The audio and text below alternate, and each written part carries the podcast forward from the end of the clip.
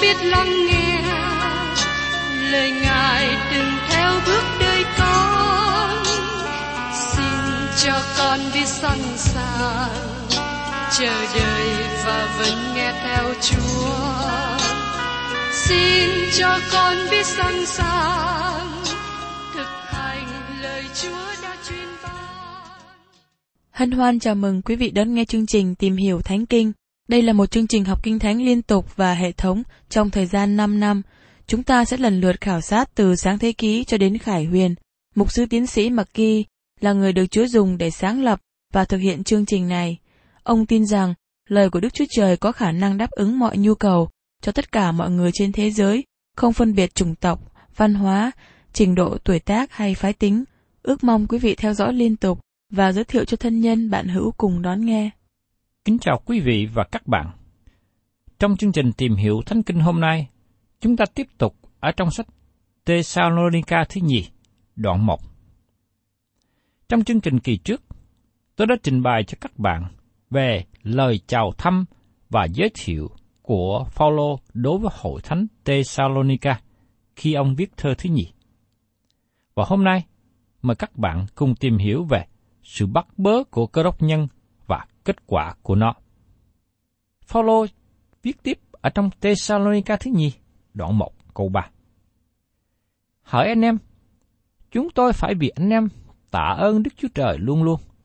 Điều đó là phải lắm, vì đức tin anh em tấn tới và lòng yêu thương của mỗi người trong hết thảy anh em đối với nhau càng ngày càng thêm. Trong câu 4, Phaolô nói về sự nhịn nhục và đức tin. Trong câu 3 và câu 4, chúng ta thấy có một bộ ba: đức tin, tình yêu thương và sự nhịn nhục. Đây là ba từ ngữ triều tượng, nhưng chúng ta cần đem sự triều tượng của nó ra cụ thể. Chúng ta cần bày tỏ nó trong cuộc sống hàng ngày. Tại đây một lần nữa, nói về công việc của đức tin mà Phaolô đã đề cập trong Thessalonica thứ nhất, đoạn 1 câu 3. Đức tin cứu rỗi sanh ra việc làm. Thưa các bạn, nếu các bạn là con cái của Đức Chúa Trời, các bạn sẽ yêu thương tôi, và tôi cũng yêu thương các bạn. Đó là điều tốt đẹp mà chúng ta thấy trong Chúa. Trong câu kế tiếp, Phaolô dùng từ ngữ thứ ba mà nó liên hệ đến tình yêu thương và đức tin. Đó là sự nhịn nhục. Đây không phải là sự nhịn nhục khi kẹt xe ở thành phố, hay sự nhịn nhục chờ băng qua đèn lưu thông ở ngã tư thành phố. Nhưng đây là sự nhịn nhục để sống và thực hiện theo ý muốn của Đức Chúa Trời, và tiếp nhận những gì Đức Chúa Trời cho phép xảy đến trên đời sống của chúng ta. Vì mọi sự hiệp lại làm ích cho cả yêu mến Đức Chúa Trời. Đó là sự nhịn nhục để đến sự hiện diện của Đức Chúa Trời vào một ngày trong tương lai. Điều này giúp cho các bạn vượt qua được những sự sóng gió của đời sống. Đời sống của cơ đốc nhân nhắc nhở chúng tôi về việc chu hành ở trên quốc lộ. Thường khi tôi đi từ nơi này đến nơi khác bằng xe trên quốc lộ dài. Dọc trên hành trình đó, thỉnh thoảng có tấm bảng báo hiệu cho người lái xe biết. Xin vui lòng chạy chậm chậm, đường đang sửa chữa vì bị hư. Khi chạy xe chậm chậm lại, và tôi thấy một tấm bảng kế tiếp. Còn bảy cây số nữa sẽ đến đường rộng có hai len.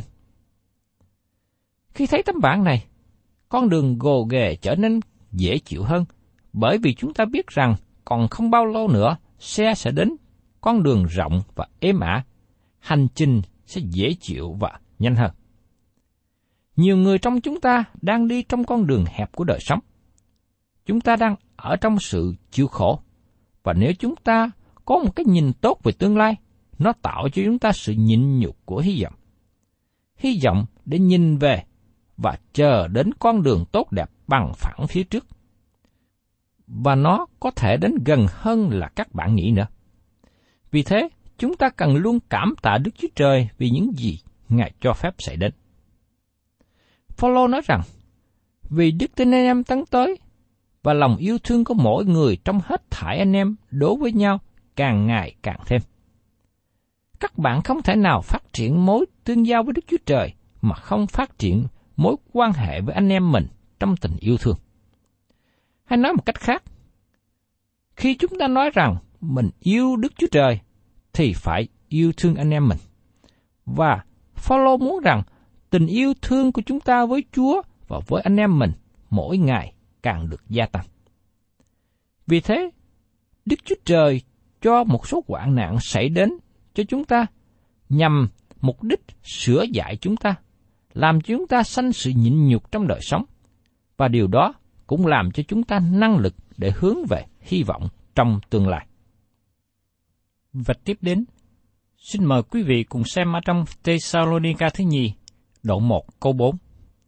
Chúng tôi cũng vì anh em mà khoe mình cùng các hội thánh của Đức Chúa Trời, vì lòng nhịn nhục và đức tin anh em trong mọi sự bắt bớ, khốn khó đang chịu. Hội thánh chưa qua thời kỳ đại nạn, nhưng chúng ta trải qua những sự khó khăn nhỏ ở trên đất này. Tất cả chúng ta có sự khó khăn, nếu các bạn là những cơ đốc nhân mà không có sự khó khăn nào, thì các bạn có sự sai trật nào đó trong đời sống của mình. Sự khốn khó Đức Chúa Trời cho phép xảy ra là nhằm sửa dạy và rèn luyện con cái Ngài được tốt hơn, trưởng thành hơn. Nhịn nhục là một từ ngữ rất hay. Nó có nghĩa là gánh chịu với sự đè nén. Nhiều người trong chúng ta cố gắng thoát khỏi sự khó khăn khốn khổ. Nhưng đối với một số người nhịn nhục sẽ có sự năng lực để chịu đựng khi tiếp tục mang lấy gánh nặng, khi ở dưới sự đè nén, dồn ép. Người ấy không nhảy qua một bên và không trốn tránh trách nhiệm. Những cơ đốc nhân ở Thessalonica có lời chứng tốt đẹp cho cả thế giới La Mã trong thời bấy giờ, bởi vì Thessalonica là thuộc địa của La Mã. Tất cả những gì xảy ra tại đó được loan truyền khắp nơi. Sự nhịn nhục và đức tin của những cơ đốc nhân không lai động khi họ gánh chịu sự khốn khó, bắt bớ và đau đớn. Sự khốn khó không phải là một điều xa lạ. Lời của Đức Chúa Trời nói rõ về sự khốn khó trong đời sống. Sứ đồ Phêrô đã diễn tả như sau ở trong Phêrô thứ nhất đoạn 4 câu 12. Hỏi kẻ rất yêu dấu, khi anh em bị trong lò lửa thử thách, chớ lấy làm lạ như mình gặp một chuyện khác thường. Thỉnh thoảng chúng ta nghe cơ đốc nhân nói rằng, tôi không biết tại sao Đức Chúa Trời cho điều này xảy đến cho tôi. Tại sao những người khác không phải trải qua như vậy? Lời nói này không đúng sự thật. Những gì các bạn đã trải qua, các anh em khác cũng có. Vì thế đừng có làm lạ vì những khốn khổ xảy đến cho chúng ta. Führer nói tiếp ở trong Führer thứ nhất, đoạn 4, câu 13 và 14. Nhưng anh em có phần trong sự thương khó của Đấng Christ bao nhiêu, thì hãy vui mừng bấy nhiêu, hầu cho đến ngày vinh hiển của Ngài hiện ra, thì anh em cũng được vui mừng nhảy nhót. Ví bằng anh em nhờ danh Đấng Christ chịu sự sỉ nhục, thì anh em có phước vì sự vinh hiển và thánh linh của Đức Chúa Trời đậu trên anh em. Führer cảnh giác rằng, đôi khi chính cơ đốc nhân đi vào sự khó khăn. Nhưng trong anh em chớ có ai chịu khổ như kẻ giết người, như kẻ trộm cướp, như kẻ hung ác, như kẻ thài lai giết người khác. Trong phía rơ nhất, đoạn 4 câu 15. Có một cơ đốc nhân, nhân dịch gặp sự khó khăn bởi vì nói quá nhiều, nói xấu về người khác, hoặc họ gặp sự khó khăn bởi vì họ sống không thành thật. Những sự khó khăn như thế không đem đến lợi ích. Đó không phải là sự sửa phạt của đời sống và không đem đến sự nhịn nhục. Các bạn gánh lấy sự khó khăn bởi vì các bạn làm sai. Ferrer tiếp tục nói, nhưng nếu có ai vì làm tín đồ đấng Christ mà chịu khổ, thì đừng hổ thẹn, thà hãy gì danh ấy ngợi khen Đức Chúa Trời là hơn. Có sự khác biệt giữa sự sửa phạt để học sự nhịn nhục và sự hình phạt của kẻ làm ác. Đức Chúa Trời sửa phạt con cái của Ngài để họ học tăng trưởng lớn lên, để học có thể nhịn nhục và hy vọng cho tương lai. Chúng ta không cần thiết phải có cuộc sống êm ả và tiện nghi đầy đủ với thế gian. Như thế, chúng ta không còn hy vọng về sự trở lại của Đấng Christ. Và trong Thessalonica thứ nhì, đoạn 1 câu 5, nói tiếp. Đó đủ chứng cớ về sự đón xét công bình của Đức Chúa Trời. Ngài muốn khiến anh em nên xứng đáng cho nước Ngài là vì nước đó mà anh em chịu khổ. Sự chịu khổ của chúng ta không có liên hệ đến sự cứu rỗi, nhưng nó chuẩn bị chúng ta cho sự sống đời đời. Khi các bạn và tôi nhìn lại đời sống trên thế gian, có thể một số người trong chúng ta mong ước rằng chúng ta cần nên có thêm sự sửa phạt của Chúa. Trong khi đó, sự đón phát bắt đầu với kẻ ác, như chúng ta được nói cho biết trong câu 8 tiếp theo. Và trong Thessalonica thứ nhì, đoạn 1, câu 6 và câu 7. Và, theo sự công bình Đức Chúa Trời, thì ắt Ngài sẽ lấy điều khổ báo cho những kẻ làm khổ anh em. Và cho anh em là kẻ chịu khổ được nghỉ ngơi với chúng tôi, trong khi Đức Chúa Giêsu từ trời hiện đến với các thiên sứ của quyền phép Ngài giữa ngọn lửa hừng. Khi Đức Chúa Trời đoán xét, Ngài làm điều đó trong sự công bình. Phaolô nêu lên câu hỏi ở trong Roma đoạn 9 câu 14. Vậy chúng ta sẽ nói làm sao? Có sự không công bình trong Đức Chúa Trời sao? Chẳng hề như vậy. Những gì Đức Chúa Trời làm là hoàn toàn đúng. Ngài không bao giờ làm điều gì sai lầm. Có đôi khi chúng ta phàn nàn vì những điều Chúa cho xảy đến cho chúng ta, bởi vì chúng ta thiếu hiểu biết, chúng ta không hiểu đường lối của Đức Chúa Trời. Nhưng Đức Chúa Trời có mục đích rõ ràng trong tất cả những gì Ngài làm. Đức Chúa Trời là đấng công bình, khi này đổ đại nạn xuống. Nó là sự phán xét xảy đến cho tội nhân. Và khi Chúa đến, Ngài thực hiện sự phán xét này. Tiếp đến, chúng ta cùng tìm hiểu về sự đón xét kẻ ác khi Chúa Giêsu trở lại. Trong Tê Sa Lô ni ca thứ nhì, đoạn 1, câu 8 và câu 9. Báo thù những kẻ chẳng hề nhận biết Đức Chúa Trời và không dân phục tinh lành của Đức Chúa Giêsu Christ chúng ta. Họ sẽ bị hình phạt hư mất đời đời, xa cách mặt Chúa và sự vinh hiển của quyền phép Ngài. Lời của Đức Chúa Trời nói rất ít về thiên đàng. Một trong những lý do là vì thiên đàng quá tuyệt vời, chúng ta không thể hiểu hết, không thể diễn tả nổi. Và Chúa không muốn cho chúng ta quá chú tâm về thiên đàng mà lại không chú ý đến những công việc và trách nhiệm của cuộc sống dưới thế gian này. Chúa có mục đích tốt lành cho đời sống chúng ta trên đất này, và Ngài muốn chúng ta hoàn thành mục đích đó. Kinh Thánh không những nói rất ít về thiên đàng, nhưng cũng nói rất ít về tình trạng của những người hư mất. Đức Thánh Linh phủ bức màn che đậy việc này. Không có điều gì được ban cho để làm thỏa mãn tính hiếu kỳ hay lòng ham muốn báo thù. Khi Đức Chúa Trời phán xét, Ngài không làm điều đó như là một phương cách trả thù. Nhưng Đức Chúa Trời phán xét để bày tỏ sự công bình và thánh khiết của Ngài. Không có điều gì trong Kinh Thánh có thể thỏa mãn thánh hiếu kỳ về địa ngục nhưng Kinh Thánh nói đủ để cảnh giác chúng ta về địa ngục. Thật sự, Đấng Christ nói về địa ngục nhiều hơn những người khác nói. Địa ngục là một thực tế kinh sợ. Không ai có suy diễn về nó. Tôi trích dẫn những gì mà Phaolô nói ở đây một lần nữa. Trong khi Đức Chúa Giêsu từ trời hiện đến với các thiên sứ của quyền phép Ngài giữa ngọn lửa hừng, báo thù những kẻ chẳng hề nhận biết Đức Chúa Trời và không dân phục tinh lành của Đức Chúa Giêsu Christ chúng ta. Họ sẽ bị hình phạt hư mất đời đời, xa cách mặt Chúa và sự vinh hiển của quyền phép Ngài. Thưa các bạn, ngày nay người ta chế nhạo khi nghe nói về địa ngục nhưng điều đó không có nghĩa là nó không có hiện hữu. Có khi chúng ta tin rằng ước gì điều đó đừng xảy ra. Thí dụ như trước đây, người ta ước gì Hitler của Đức Quốc đừng tấn công Anh và Pháp. Hay trước đây ước gì Nhật đừng dội bom Hoa Kỳ. Hay là gần đây vào năm 2000, người ta ước gì khủng bố đừng đặt bom giết người vô tội. Nhưng rồi sau đó, các điều người ta không muốn cho nó xảy ra, nó đã xảy ra. Các bạn thân mến, chúng ta sẽ đối diện với địa ngục và một ngày sắp đến đấng Christ đến thế gian này. Trước nhất, Chúa Giêsu sẽ cất những người thuộc về Ngài ra khỏi thế gian và sau đó có sự kinh khủng xảy đến cho người làm ác. Đó là sự đón phạt cho những người không nhận biết Đức Chúa Trời và không dân phục tinh lành của Đấng Christ.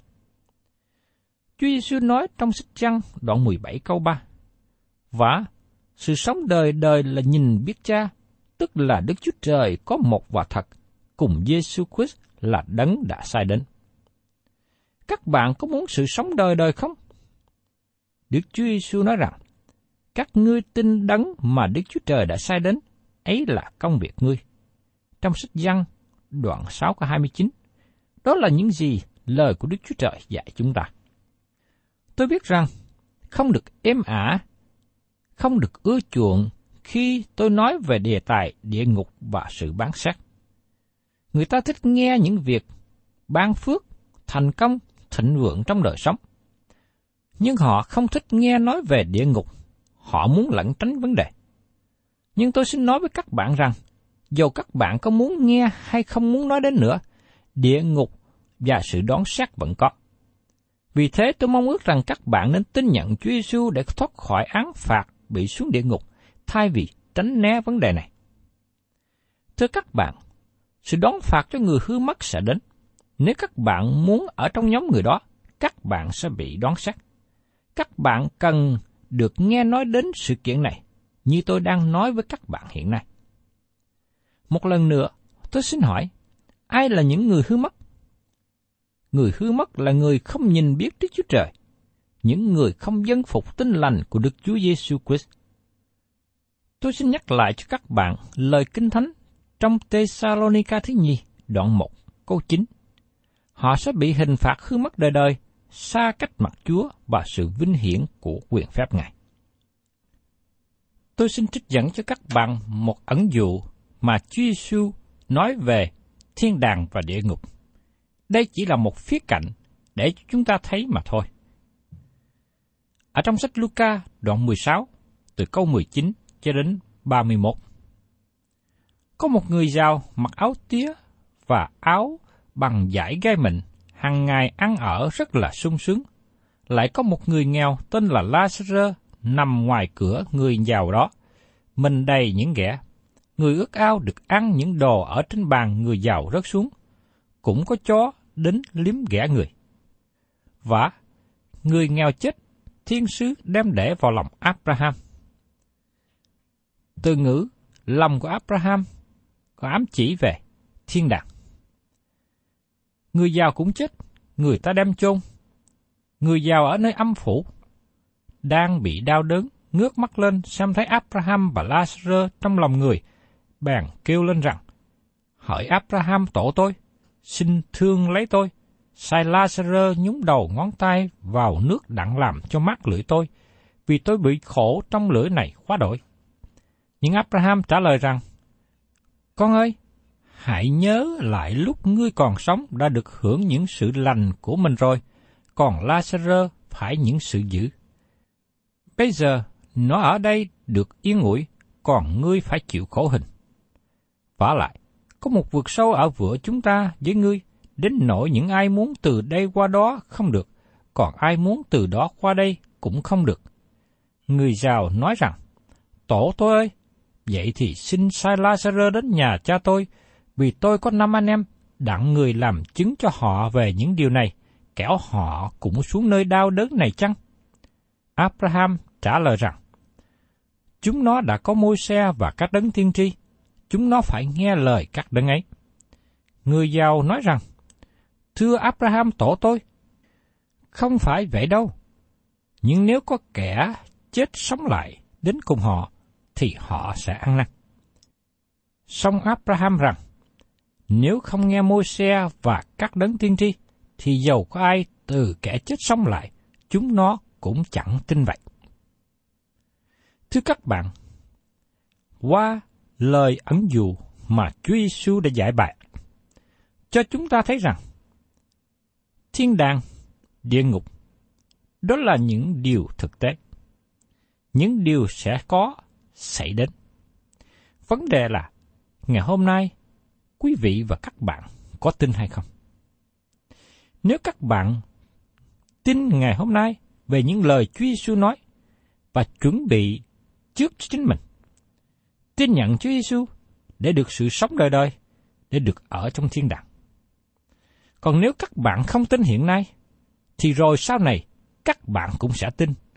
Và lúc bấy giờ, các bạn không còn thay đổi được những quyết định của mình nữa. Các bạn chỉ nhận lấy hậu quả của những gì mà các bạn đã làm khi còn sống ở trên thế gian này. Lúc đó, các bạn chỉ nhận lấy sự hình phạt mà thôi. Đó là ở trong địa ngục hay là hồ lửa đời đời. Tôi mong ước rằng các bạn thấy được thực tế này mà quyết định ngày hôm nay trong khi chúng ta còn ở trên thế gian này. Tiếp đến, chúng ta cùng xem trong Thessalonica thứ nhì, đoạn 1 câu 10. Tức là khi Ngài sẽ đến trong ngày đó, để được sáng danh trong các thánh đồ, được khen ngợi trong mọi kẻ tin, vì anh em đã tin lời chúng tôi làm chứng trước mặt anh em. Sự đến của Đức Christ trên thế gian thể hiện sự phán xét, thể hiện sự công bình cho những người tin nhận, những người đặt lòng tin vào Ngài, và nó cũng làm vinh hiển đấng cụ thể.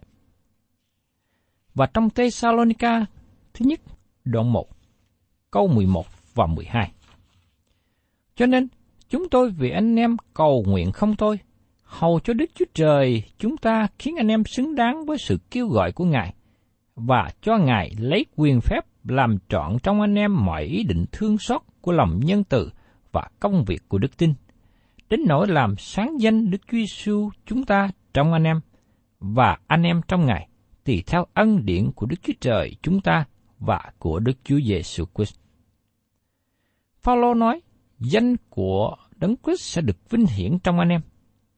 Có người được Chúa Giêsu làm cho sáng danh qua sự thạnh vượng thành công. Nhưng tôi thấy cũng có những người làm sáng danh Chúa qua những việc rất nhỏ. Như một bà cụ già yếu bệnh hoạn, nhưng vẫn cố gắng làm chứng về Chúa Giêsu khi bà nằm trong bệnh viện để dẫn dắt một người trở lại cùng Chúa. Đấng Christ được sáng danh trong cụ bà này. Quý vị và các bạn thân mến, trong thời gian mà chúng ta còn sống trên đất này để chờ đợi sự đến của Chúa Giêsu.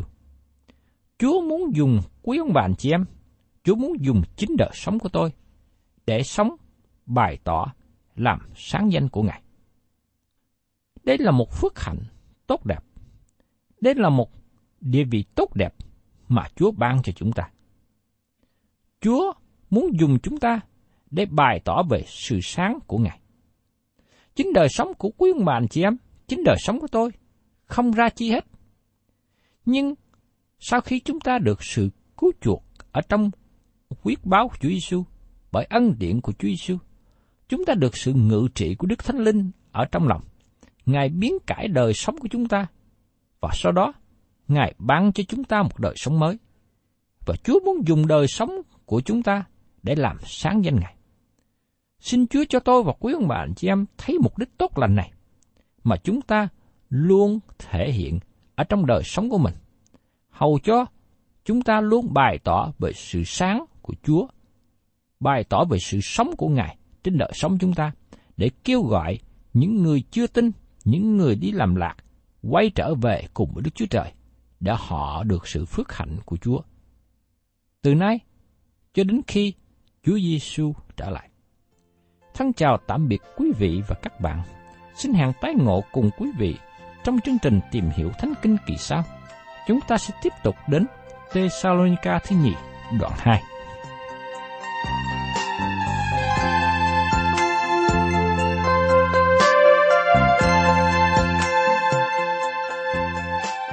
Cảm ơn quý vị đã đón nghe chương trình Tìm hiểu Thánh Kinh.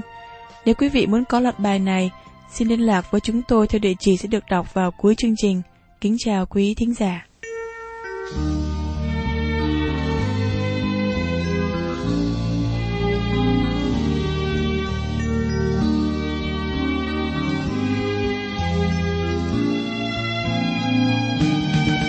trời đã tối, đêm về, gió lay nhẹ trắng với sao, mình còn đây nguyện cầu kính chúa trên cao.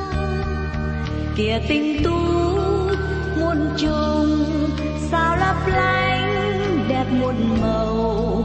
Thầm nhũ con, tình ngài thương sáng hơn sao. Khấn xin ngài, thương con nhiều.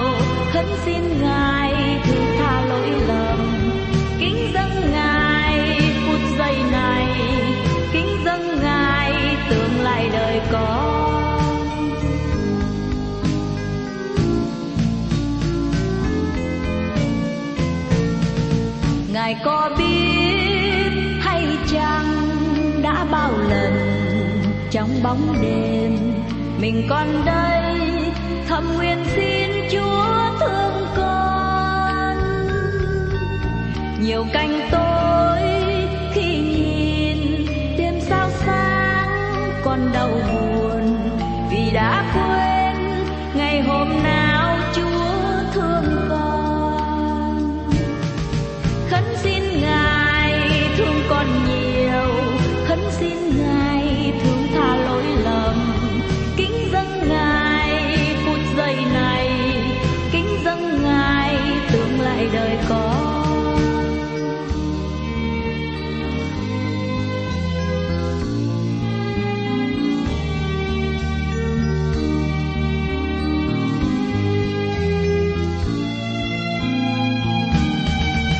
Mặc dòng tố quay cuồng, biết bao lần gieo đắng cay.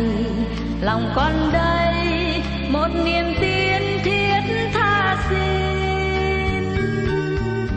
Ngài nghe thấy, hay chăng con sám hối tội con rồi, lòng nát tan, cầu ngài thương. xin ngài, thương con nhiều.